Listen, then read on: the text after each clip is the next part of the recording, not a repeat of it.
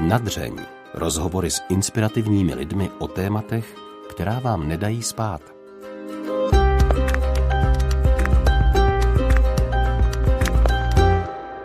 Když Karolína Nitrajová, ho z dnešního podcastu, po své půlroční cestě po Ázii vstupovala na 14 dní do ticha a samoty v indickém klášteře, ještě nevěděla, jak se jí tato zkušenost bude v následujících týdnech hodit. Když potom z kláštera vyšla, svět vypadal úplně jinak. Věr COVID-19 změnil životy lidí na celém světě. Všichni jsme teď nuceni trávit mnohem víc času sami, bez každodenních rozptýlení. Jsme nuceni zpomalit. K čemu může být dobré být sám se svými myšlenkami? A co dělat, když nás přepadne úzkost a strach? To nám v dnešním dílu bude vyprávět terapeutka Karolína, která studovala psychologii a veřejné zdraví ve Velké Británii. Karolína je buddhistka, takže v našem rozhovoru se zastavíme i u některých východních technik, které nám, stejně jako křesťanská víra, mohou pomoct v našem životě. A to především umění být v přítomnosti. Vysvětlíme si také terapeutickou techniku zvanou mindfulness, která právě s negativními myšlenkami umí pracovat. K poslechu dnešního podcastu doporučuji si najít klidnou půlhodinku, připravit si třeba čaj anebo kávu a zastavit se. Rozhovorem s Karolínou vás bude provázet Alžběta Havlová.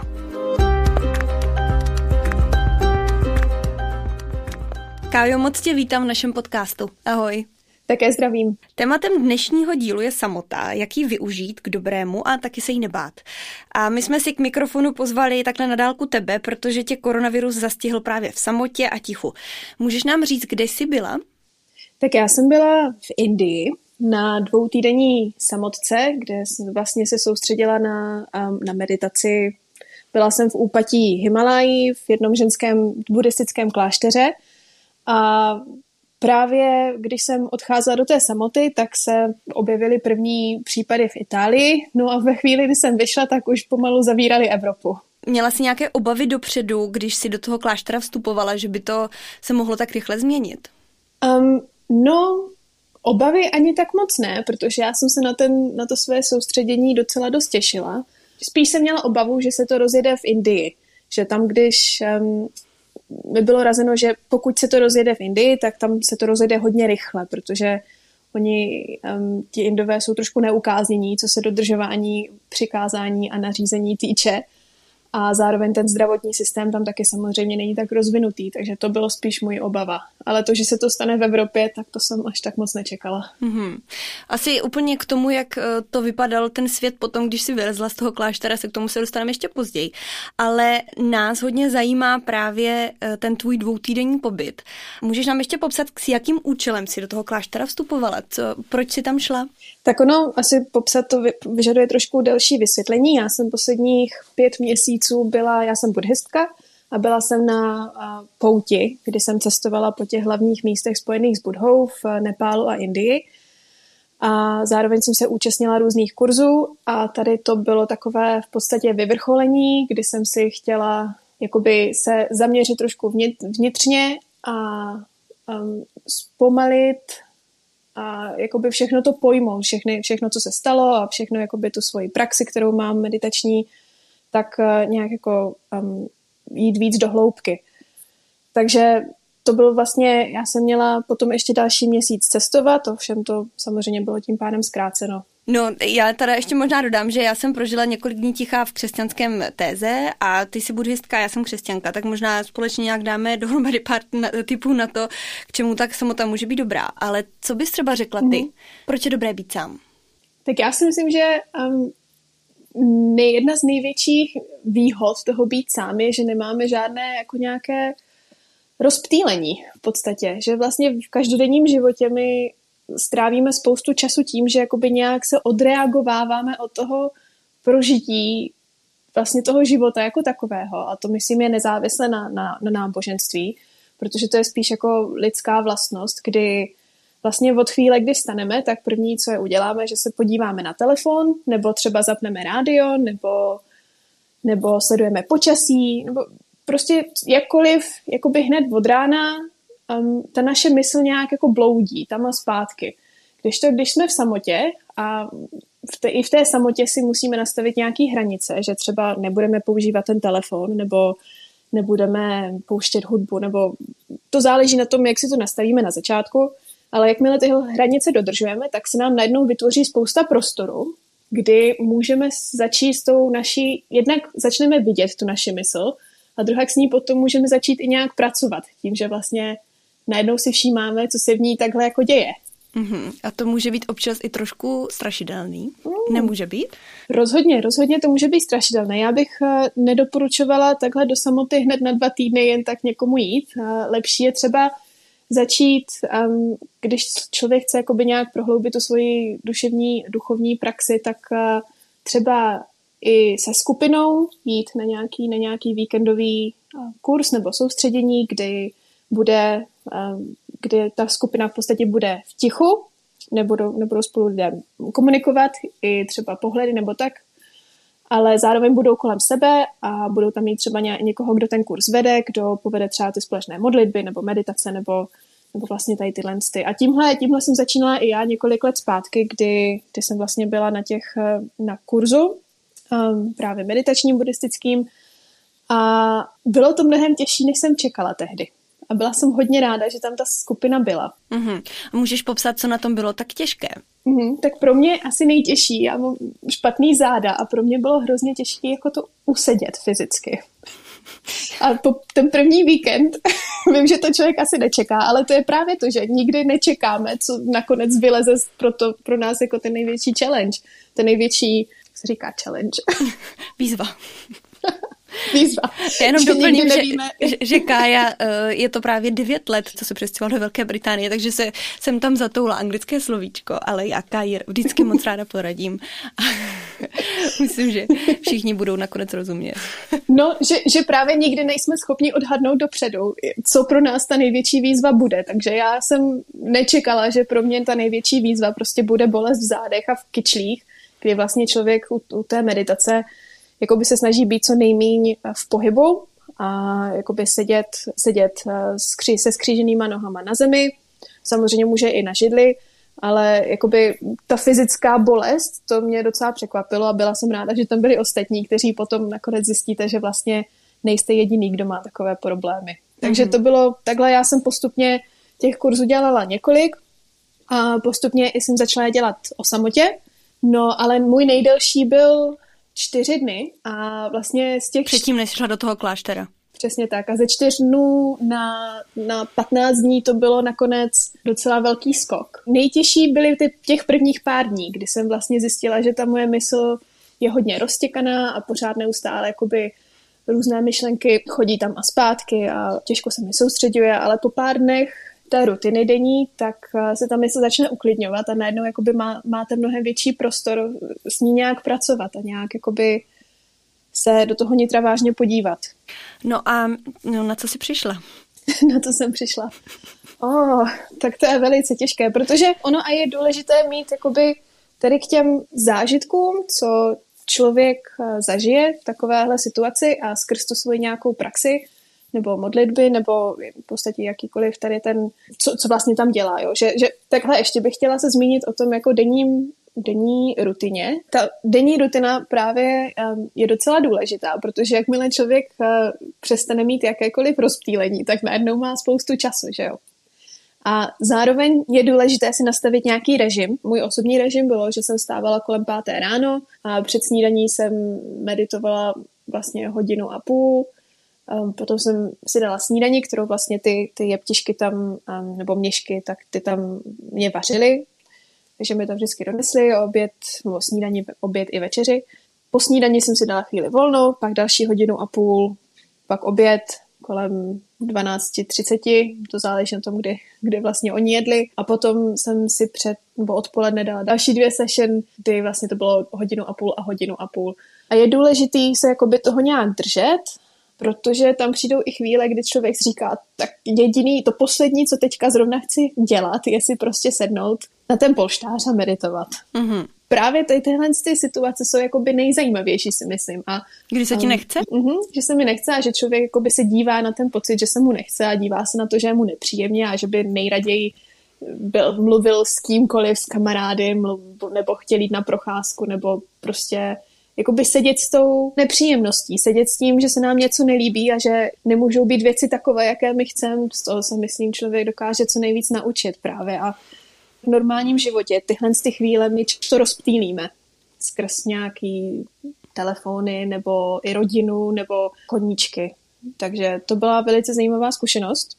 A právě ta rutina je tak důležitá, protože bez ní by se hodně jednoduše dalo říct, hele, tak ještě si dám dalších 30 minut a dalších 30 minut a najednou člověk prokrastinuje a vlastně na ten polštář meditační ani nedostane se to odpoledne. Mhm, a byla si na sebe důsledná, jak říkáš, že jsi stávala opravdu každé ráno v pět a měla to takhle hezky rozvržené, tak opravdu to sama dodržovala, nebo byl někdo, kdo tě kontroloval?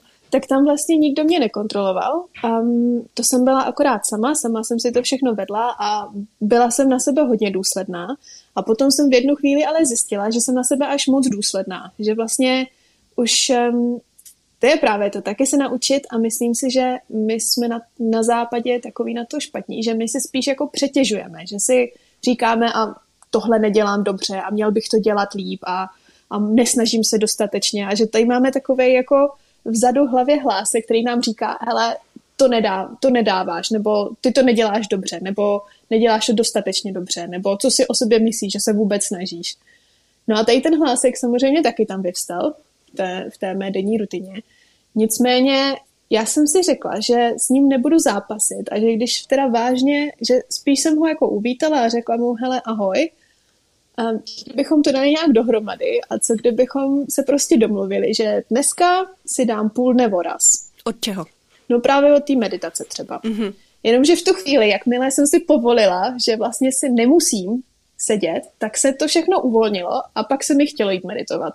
A tohle je podle mě další věc, kterou člověk může se takhle převést do normálního života, že vlastně když, se, když zápasíme s těmi našimi nějakýma myšlenkama nebo vážně těžkýma pocitama, nebo, nebo když je nám jako mizerně, tak, eh, tak my často tomu vzdorujeme, jo? že si myslíme, že to jako přebijeme nebo to nějakou sílou uh, přejdeme, silou vůle, ale ono to často takhle nefunguje, si myslím. A spíš to se mi osvědčilo i v mý, i v mý psychologické praxi, je, že ty vnitřní jakoby nějaké myšlenky nebo tady takovéhle situace přijmout s pochopením a, a se soucitem. A se soucitem vůči sobě samému, protože to znamená, že, že asi nám není úplně jednoduše, že musíme se přenést přes něco těžkého, když se nám takhle třeba nechce, nebo vystane nějaký třeba smutek, nebo zlost, nebo úzkost. A zároveň ale tyhle pohnutky a tyhle myšlenky a pocity mají všichni lidé na světě. A že si vlastně uvědomíme, že nejsme jediný člověk a že když jsme schopni se chovat soucitně k ostatním, tak eh, bychom se měli snažit chovat soucitně i k sobě. A to je právě taky docela zajímavá zkušenost a ponaučení. Já se to tady možná uh, pokusím nějak zarámovat, protože většina našich posluchačů jsou vlastně křesťané. Ale musím říct, že si myslím, že buddhismus je opravdu velmi dobrý na právě na nějaké skoro terapeutické postupy, tedy uh, jakýsi pokus o to být uh, stále v přítomném okamžiku a nesnažit se utíkat do budoucnosti ani do minulosti, což nám může vyvolávat i třeba v dnešní době obavy a podobně tak se možná teďka právě zeptám na ten mindfulness. Dalo by se to k tomu přirovnat? Tak mindfulness máš úplnou pravdu, to vlastně um, je um, technika, která vychází jakoby z meditace, z, um, oni říkají nejvíc buddhistické, ale já si myslím, že většina náboženství na světě, um, i křesťanství má právě různé techniky, kdy člověk jednak se má pracovat se svým soustředění, se svojí pozorností, a zároveň eh, být soustředěný na to, jak prožívá tu chvíli zrovna. A tohle se děje třeba skrz eh, i modlitby, modlení. A ono v podstatě tyhle ty techniky, tak to je to stejné, co by člověk, když přijde k terapeutovi, tak, nebo třeba s úzkostí, tak to je normálně, třeba já jsem pracovala v Anglii několik let a tam je to standardizovaná léčba, že vlastně vy se snažíte zaměřit s tím klientem na nějaké um, zvládání té úzkosti skrz zaměřování se na tu přítomnou chvíli, že v tom vlastně není nic, nic náboženského. Když si myslím, že náboženství, nebo jakoby to má výhodu, je, že když člověk má nějakou tu svoji duchovní cestu, tak uh, potom jakoby může zajít mnohem dál, co se jakoby pochopení těch různých zážitků týče. A, ale vlastně to není podmínkou k tomu, k tomu, aby člověk uh, zvládl nebo mohl využít nějaké výhody mindfulness a si myslím, že tam jakoby základní myšlenky jsou žít v přítomném momentu a být milý a soucitný. A to si myslím, že je vlastně napříč náboženstvím. Nezastihli tě uh, během těch 14 dnů nějaký, nějací vnitřní démoni? Třeba, nevím, úzkost nebo strach? Něco, s čím se třeba v normálním životě, kdy je člověk rozptýlen mnoha podněty, nesetkala? Hmm, tak to rozhodně zastihli. Uh, ono ale těžko o tom mluvit, protože to jsou takové hodně soukromé situace, ale rozhodně mě tam zastihli a byla jsem ráda, že jsem jakoby právě měla na to vysvětlení těch zážitků, jakoby to nějaký ten svůj, to pozadí toho buddhismu. A to si myslím, že když člověk jde do samoty a má jakoby nějakou tu svoji duchovní cestu, tak je důležité jí vzít v potaz. Jo? Že já jsem chápala ty své zážitky skrz nějakou filozofii a když to někdo to může chápat skrz nějakou jinou.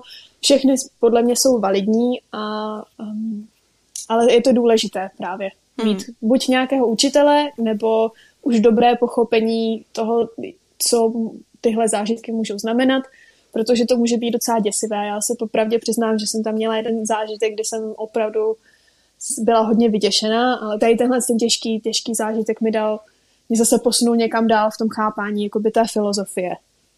Můžeš být, myslíš, víc trošku konkrétní? Hmm, asi ani ne, hele.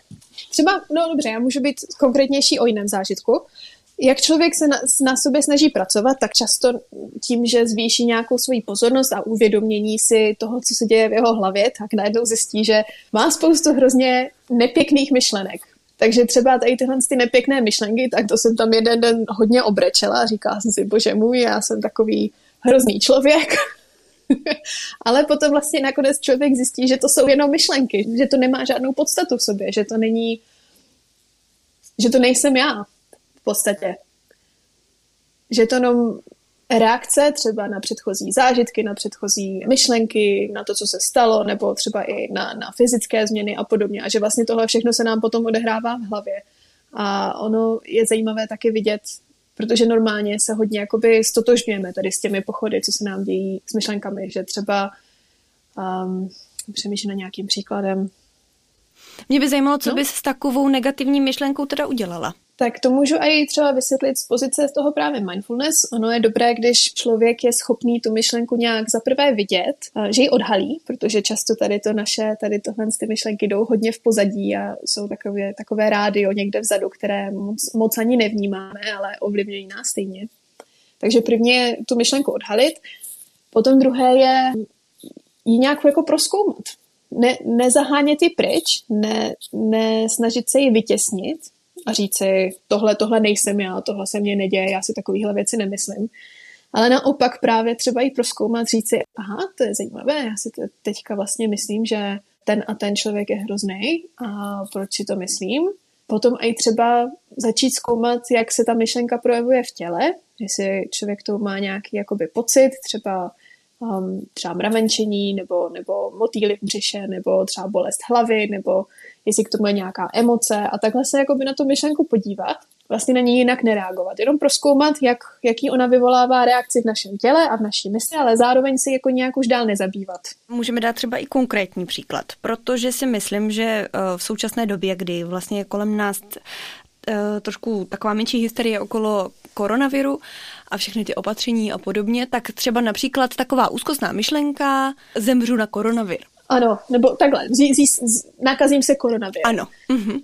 Co normálně se stane, tohle je úplně normální myšlenka, myslím dostatečně opodstatněná v tuto chvíli, protože jako jsme v situaci, ve které jsme, ale zároveň tahle myšlenka potom rozpoutá řetězovou reakci, kdy jedna myšlenka, nakazím se koronavirem, najednou začne putovat dál a řekne se, když se nakazím, tak určitě kdo se mi pohlídá o pejska, kdo mi bude chodit na nákupy, nakazím další lidi, třeba zemřu, budu mít komplikace, nejsou roušky, kdo se postará o dům, kdo se postará o děti a už najednou je těch myšlenek milion a jenom tahle ta první myšlenka, ale byla jenom takovej, když si představíme naši mysl jako, jako oblohu, tak myšlenky jsou v podstatě jako mraky, kde ty mraky prostě chodí tam a zpátky a vždycky přijdou a odejdou.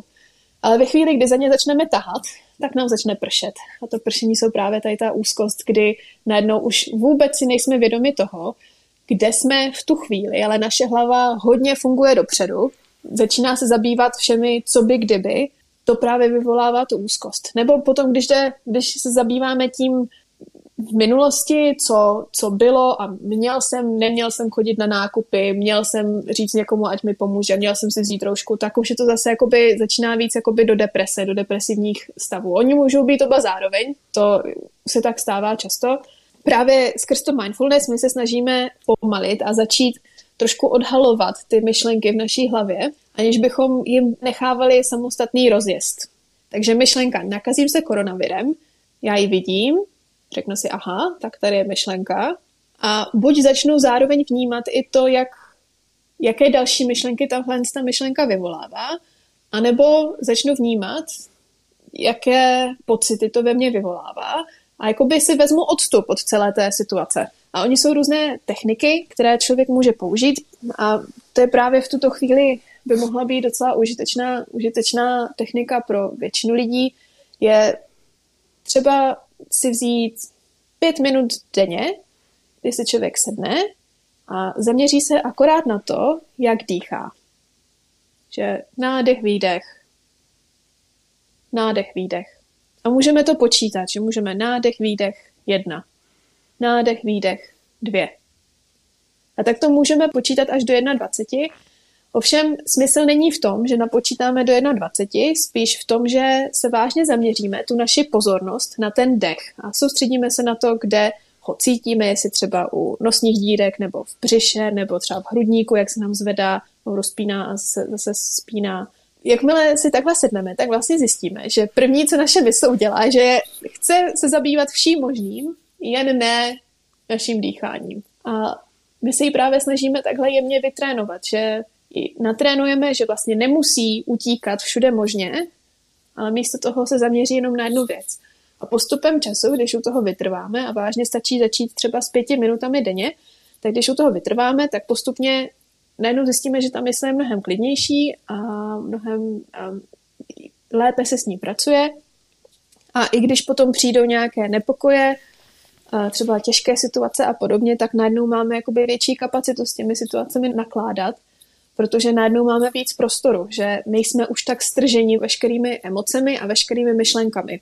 Ještě možná doplním, že podobné vedlejší účinky může mít i růženec. Tedy ne, že bych růženec brala jako nějakou eh, meditativní techniku, ale na mě to třeba funguje před spaním úplně stoprocentně, že usnu ani nevím jak.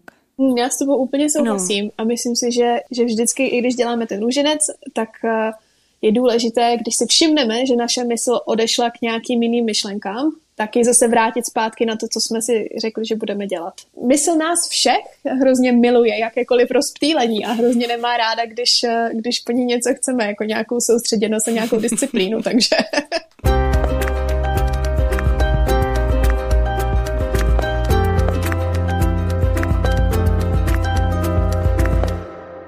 Pojďme tedy zpátky ještě do toho kláštera. Eh, mě by zajímalo, jaký dopad to na tebe mělo. Z jakou si odcházela? Ještě předtím, než se dostaneme k tomu, jak vlastně vypadala situace ve světě s COVID-19, ale jaká byla Kája, když odešla ven z kláštera po 14 dnech v tichu a samotě? Hmm, to je dobrá otázka. Kája zapla telefon a zjistila, že se rodina s ní strašně chtěla spojit Ona to, on věděla jsem, to rodina? No, rodina věděla, že, že nebudu mít telefon dva týdny. Uh-huh.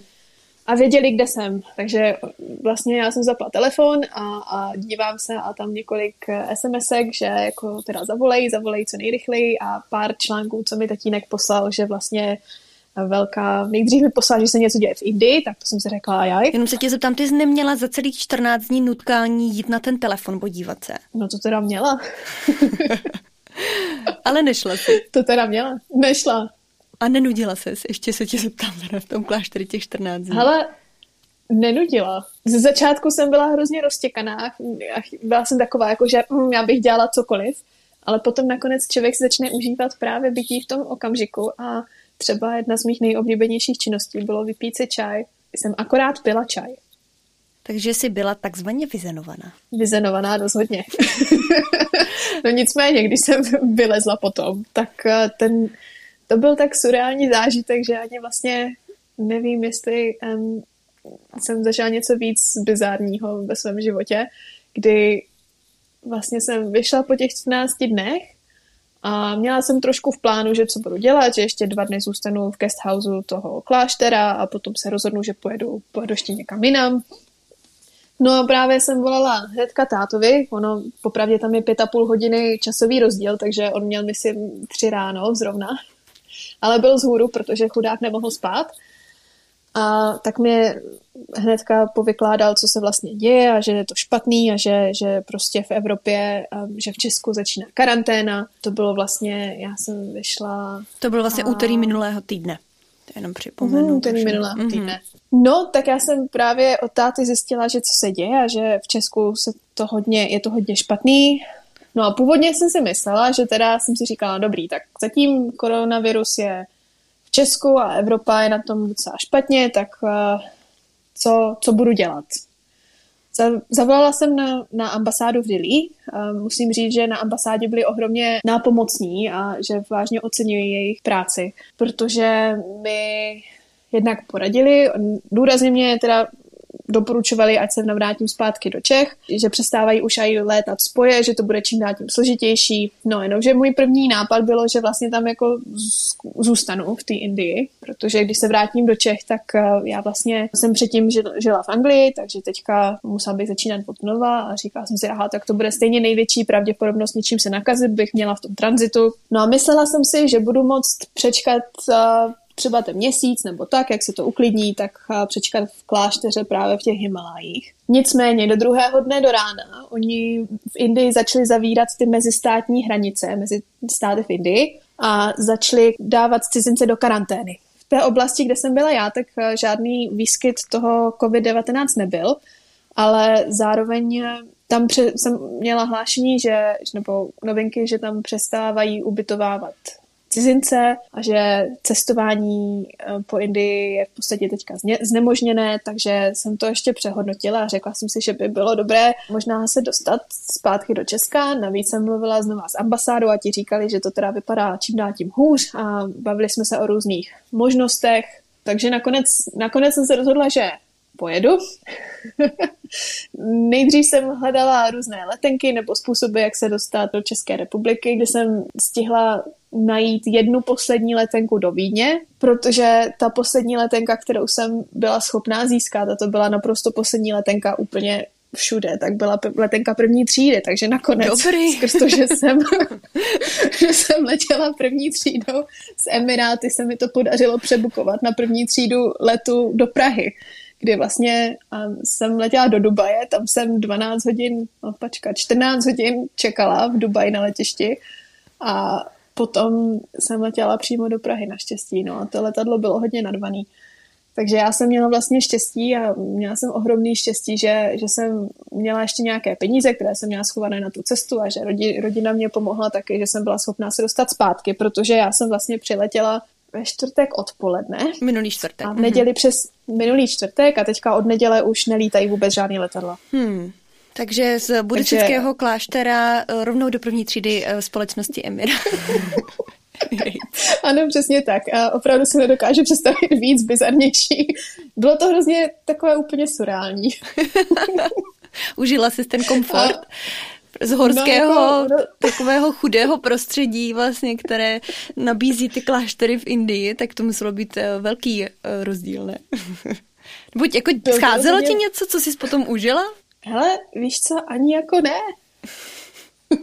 jako v tom klášteře, tak tam byla třeba horká voda, akorát když svítilo slunko a polovinu času, kdy já jsem tam byla, tak zrovna pršelo, dokonce tam jeden den i sněžilo. Ale přitom to bylo takové jako hrozně fajn, že vlastně mě tam jídlo jsem tam měla a jediný, co mi scházelo, tak byl jakoby trošku rozhled, protože já jsem byla vlastně celou dobu v tom jakoby zavřená v takovým malinkatým areálu a měla jsem tam akorát malé nádvoří. Takže ve chvíli, kdy já jsem se dostala ven a viděla jsem ty hory a prostě to okolí a měla trošku volnější prostor, tak to tak najednou úplně klidně úplně v pohodě. Když to najednou potom do, do té první třídy, jednak si, jsem si tak říkala samozřejmě spousta myšlenek o tom, co budu dělat a co vlastně, hlavně teda ani ne tak, co budu dělat já, ale spíš mě bylo líto našich, kteří se o mě hodně báli a, a byli z toho hodně nervózní z té, z té, z té mé, mé cesty.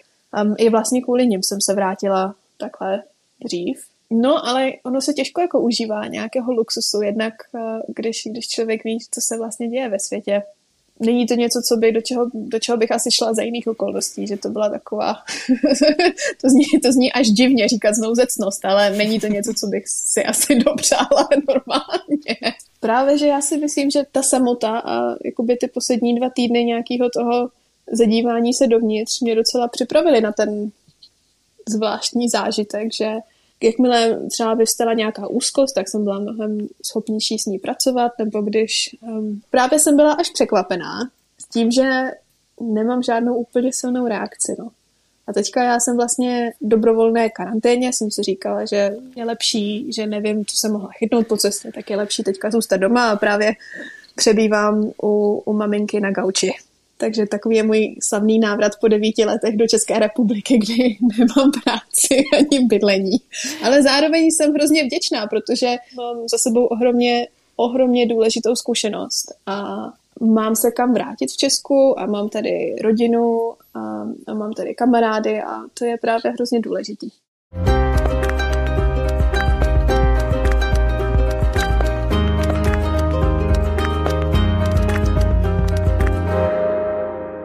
A jak teda zvládáš tu karanténu?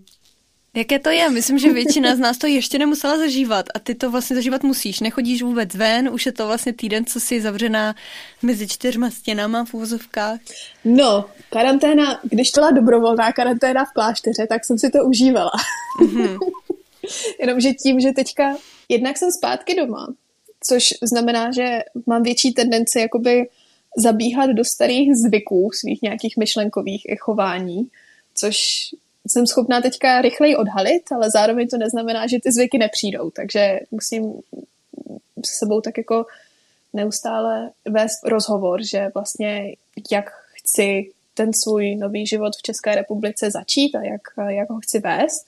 Zároveň je tady spousta lidí, kteří, kteří jsou hodně úzkostní a i když já třeba úzkost jako takovou o své budoucnosti moc necítím, tak eh, se snažím je podporovat, hlavně rodinu. Někteří z nich to tak těžce nesou, což je naprosto pochopitelné, takže, takže i to se snažím. No a postupně musím vyřešit všechny možné základní věci, jako pojištění a a práci a bydlení, takže, takže já pro mě asi teďka nejdůležitější je, a to si myslím, že pro většinu lidí v karanténě, že najednou jakoby ten náš normální režim je úplně převrácený na hlavu. Můj režim teda žádný jako v podstatě neexistuje, tak podle mě je nejdůležitější si nějaký ten režim vytvořit co nejrychleji.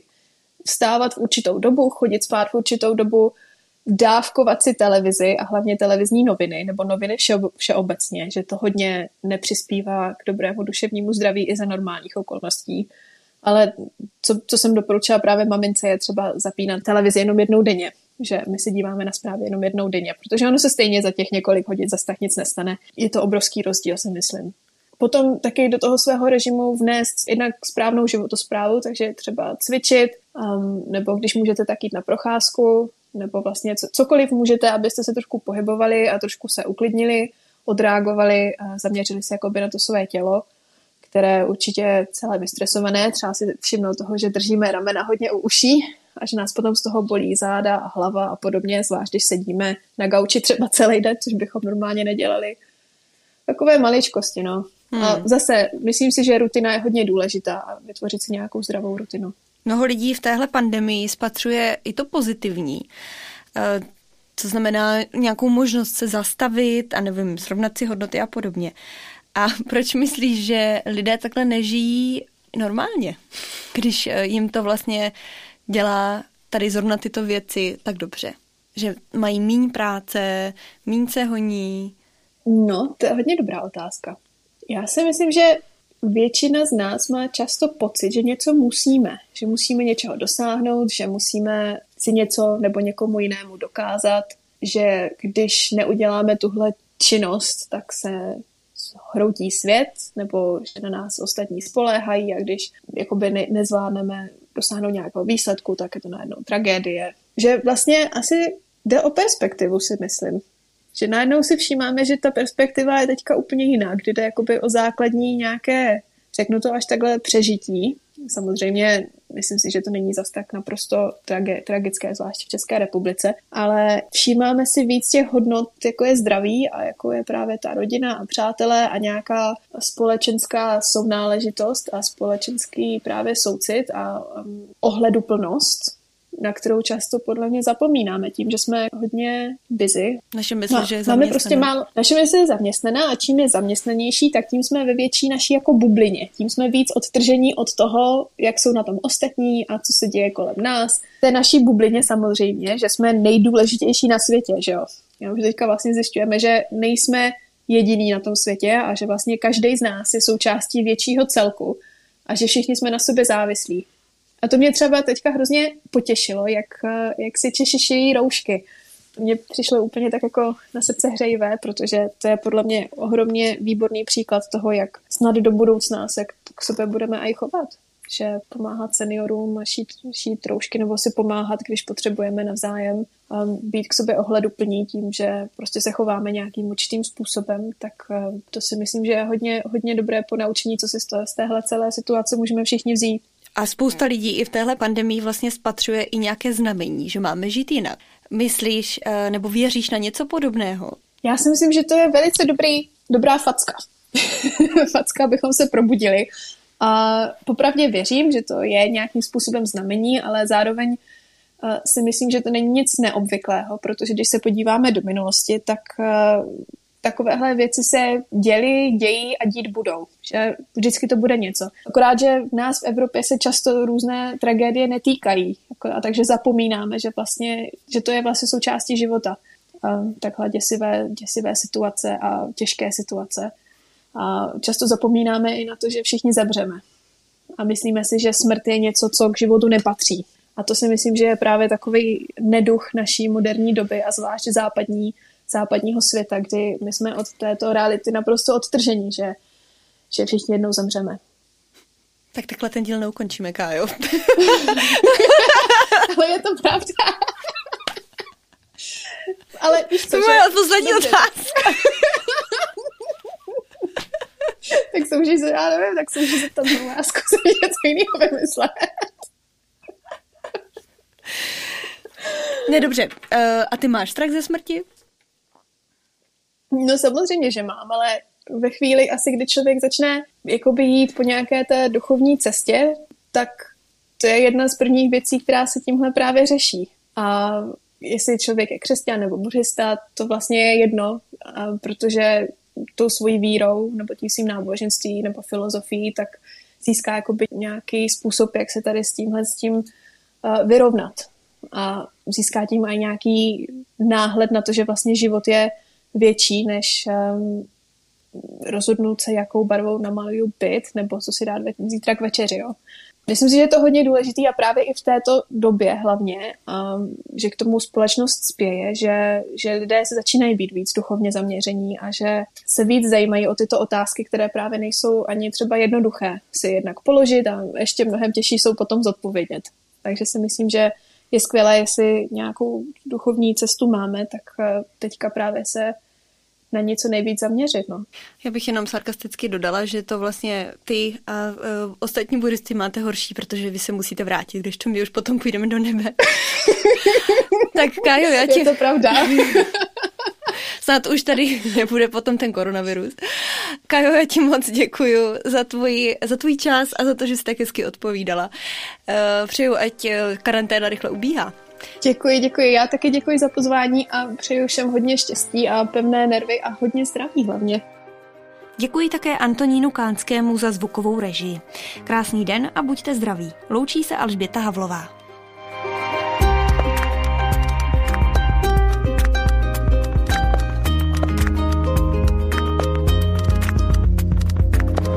Podcast na dřeň vzniká na Radiu Proglas, které žije z darů posluchačů. Pokud nás chcete podpořit, budeme rádi.